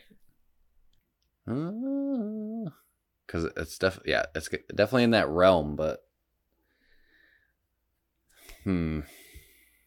I feel like I can't give you guys any more hints without telling you the name of the movie or like what the name of the main character is. Oh my God. Again, uh 2000s movie. It's kind of like a soft reboot, part of a franchise. Uh drama with some action in it. Really good action. Uh main character is a man. Um pretty grounded movie. Um was well received and uh trying to think what else. Um the main character also enjoys a beverage. Um Okay. and it's not James Bond, like unless it is. I don't know the the whole action Well, like you guys say Mission with Impossible and James Bond, and I don't know what is the, throwing me off. why you don't think it would be that. I haven't heard a reason Because why. because you said it is, but because you said it was a because you said it what I would classify those as action movies, and you said it wasn't an action movie. action is Avengers. I don't know if I look at Mission Impossible or anything like that and think, like, I guess those are action because they have high action in them, but there's also a lot of fucking talking in it. But whatever. Um, I would classify Mission Impossible 100% as an action movie. But now I'm thinking uh, is this again, I can't call this movie an action movie, Listen. even though you might think about it afterwards. But I honestly, Okay, I can't. Let's say, write is this this as an part of the, is this a James Bond movie? Yes, it is. Is A this James Oh. is this Casino Royale? It is Casino Royale. Oh, oh my god! Thank you. Jeez, man. Listen, that There's a- whole non-action It drama messed with thing you, threw right? me off. But Yeah. think about it. The parkour scene in the mo- beginning of the movie is sick, but other than that, I that, can't believe. not much. It, it's a, it's a poker game and shit hmm for the second half. okay. or more. Yep. Because I was like, when when uh, Nick brought up like James Bond, like I was like, I know. I was fits like, all right, all the they it. criteria. They yeah. I was like, I was like, all right, they got it. They got it. And I guess Okay. they don't. I, I sometimes you know when you're when you're talking about these types of things, yeah. you don't want to be cliche. You know, I and, know. like I wanted to pick a movie that I guaranteed you guys have at least. I was just yeah, I was stuck on like personally, I would say James Bond is like action, like. I know, but I could- watch I could see how- Royale and tell me I could see how movie, yeah. Casino Royale could be more of a drama. Yeah. Okay. Oh well, Cas- Casino Royale has it has multiple stages. Right. It has that kind of cool element. Then it has a drama element, and it has this really emotional, but not much comedy. like But it's also Yeah. a two and a half hour movie, so you're what bound year did that come out? Like 2009? action. 2006. Oh, that old? Holy shit. Okay. Yeah, dude. yeah, probably around that time. Yes, yeah, sir. yeah. I remember watching. So th- my friends were like, "Hey, let's go watch this uh, new movie that just came out. Yeah. It's called Casino Royale." And for some reason, I didn't connect that it was James Bond at the time, which I'm a big James Bond fan. Yeah, I couldn't get into the Pierce Brosnan ones. I thought they were so cheesy. And then when this came out, I was just like, I finally can get into James Bond because this one was Mhm. good. Mhm. So, Well, yeah, I love this with movie. a- What What's funny is like great when you grow up, I think you have a different bias towards which James Bond like you're yeah. affected Which by. one are you? Like, Which I- one are you? Yeah, well, I felt I felt in this weird category of Goldeneye and Pierce Brosnan being my Oh, yeah. my James Bond. It was it was for me because I mean Pierce Brosnan was like in all the video games I played when I was younger. He was Sure, the face yeah, of James I can see Bond, so like he was yeah he was James Bond for me. But with enough Well, whatever. with enough like poking and prodding and hints, Brandon, we got it. Yeah. from, we got it. Yeah, yeah. All right. The Daniel Craig James Bond feels on point. right. Yes, he's he's super good at it. Um, yeah, that's it. Thanks for playing. glad that we got there. That I was was, like, fun. man, I don't want to do the first round of uh, this, and then we don't. Yeah, have a movies. I mean, movies. You have like stuff. what 150 years of movies. With video games, you have like Hey, 30, 40 years. do You it. know, Eric, next episode, you or Dave can host, and I'll be. Ready. We should. I've got awesome questions to. when it comes when it comes to Casino Royale, and this again, when I watched it, I was probably like 20 years old. Right. Eva Green as the uh, Oh yeah. kind of main female, Yeah. like that. That rocked my world. Yeah. Yeah. She was. She had a cool look, for sure. yeah, yeah. yeah, that was fun. All right, well, we'll have to do that next week. Thanks. Yeah, thanks. Thanks for playing along, gentlemen. Um, so we can wrap up. Eric, real quick, if you want to just kind of plug in some social, and then I'll let Nick plug in some of his social, and then we can get out of here. Yeah.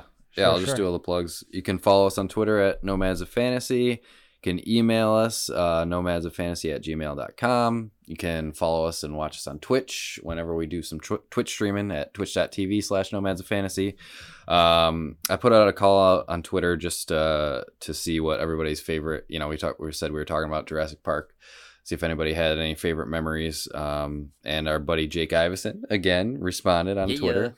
Um, he said the chills as a kid watching this movie. As soon as you saw the vibrations in the water of the heavy footsteps Yep. from the T Rex were real. Also, watch this one a lot as a family. We would often joke about how quickly Nedry gets killed off because of our love for Seinfeld. Um, Yeah, dude. so yeah, that was a cool one.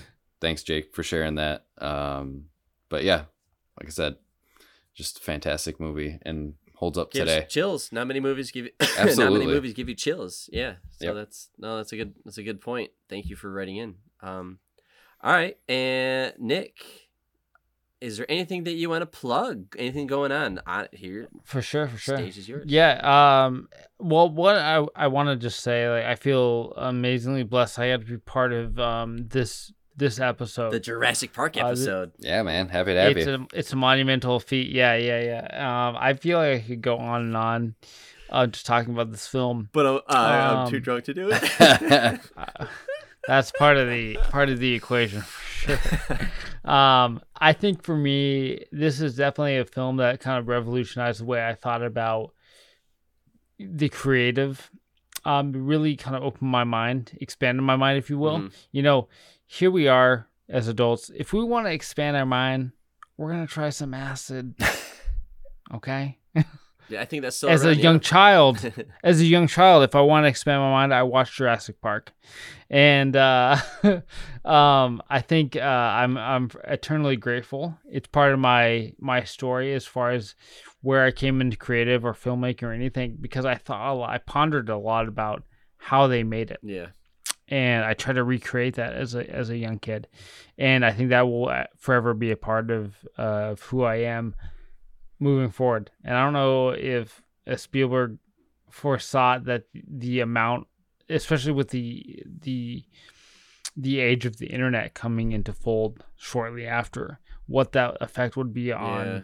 the hundreds of thousands of people who are following the same career path that will have an immense immense effect on the future of honestly the world Right. I think Michael Crichton Um, and Spielberg have created a lot of dreams in a lot of people's lives, and a lot of people have Yeah. pursued and become amazing people because of something like this movie or this story.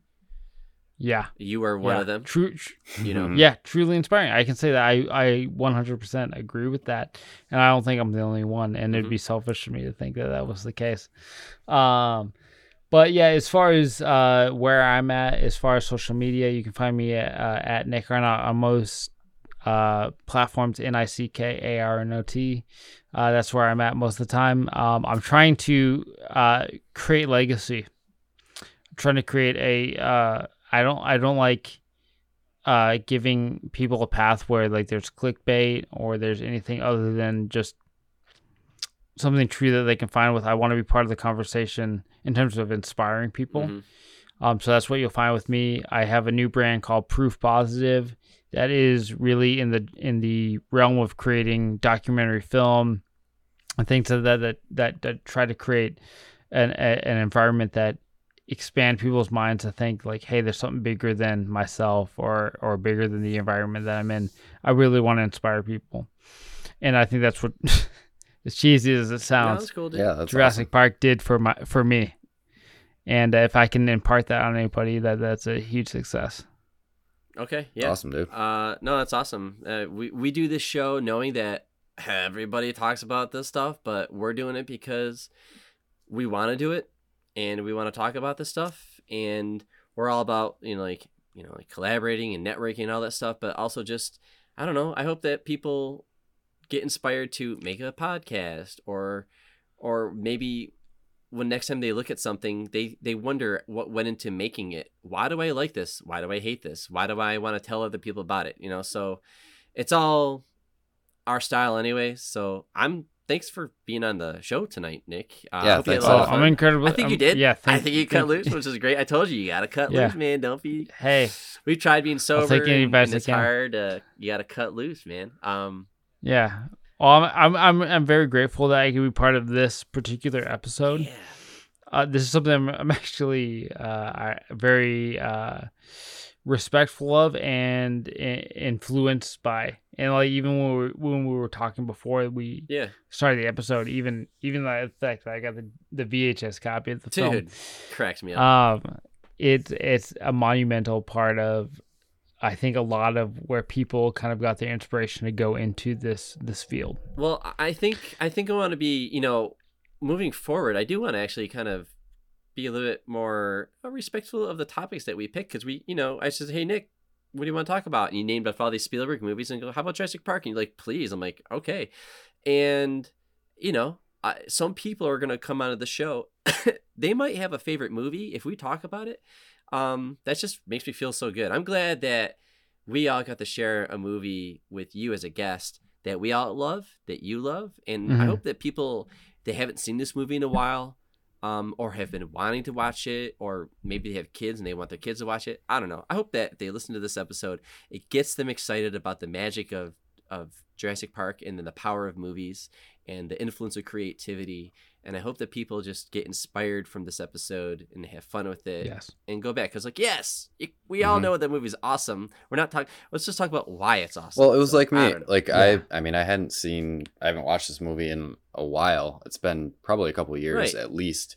Um, and like doing an episode for the podcast made me watch the movie, made me watch like some behind the scenes, like documentary Oh, type man, stuff. ready to talk about it Yep. So you know, it got me interested in all that stuff. Learned a ton more about a movie that I love. So you know, it's it gave me a reason to uh, dive into all that stuff again. hmm all right Yeah. uh okay well i think that's it um i don't have really a cool quote to close it with i just want to say hold on to your butts but that's that's, Dude, that's it there are a million quotes from Jurassic Park. You know, like it's it's unfair to even say that there's one that you could even. do you got one that we haven't used yet there's a 1000000 but. I mean, Well, you know, we haven't said welcome to Jurassic Park yet. welcome, Welcome to Jurassic to Jurassic Park. Park. One of the things I think one that one really affects me is when Alan Grant is describing the the six foot turkey. yes Mhm. You know, when he's when he's talking about how vicious a velociraptor and he goes and scares the a shit out of that kid is. Yeah, he's like, you know, maybe he'll. uh Yeah, he's very casual about it. Maybe he'll. Maybe he'll. uh You know, carve you across the belly, spilling your intestines. it's like, when have you ever heard that in a film that's so violently Right. dark, but so beautifully And eloquent in and Scared of the shit itself? for families, right? And like, there's you're still alive as they're eating you. Shit. Yep. right. Well, think about Right. that before you watch this movie. Think about how I this get is kind of a horror movie. It gets very existential very quick if you really try to like anticipate everything that's being said. All right, I think that's. I think we've talked about this movie enough. Yep. Let's get out of here. All right, guys.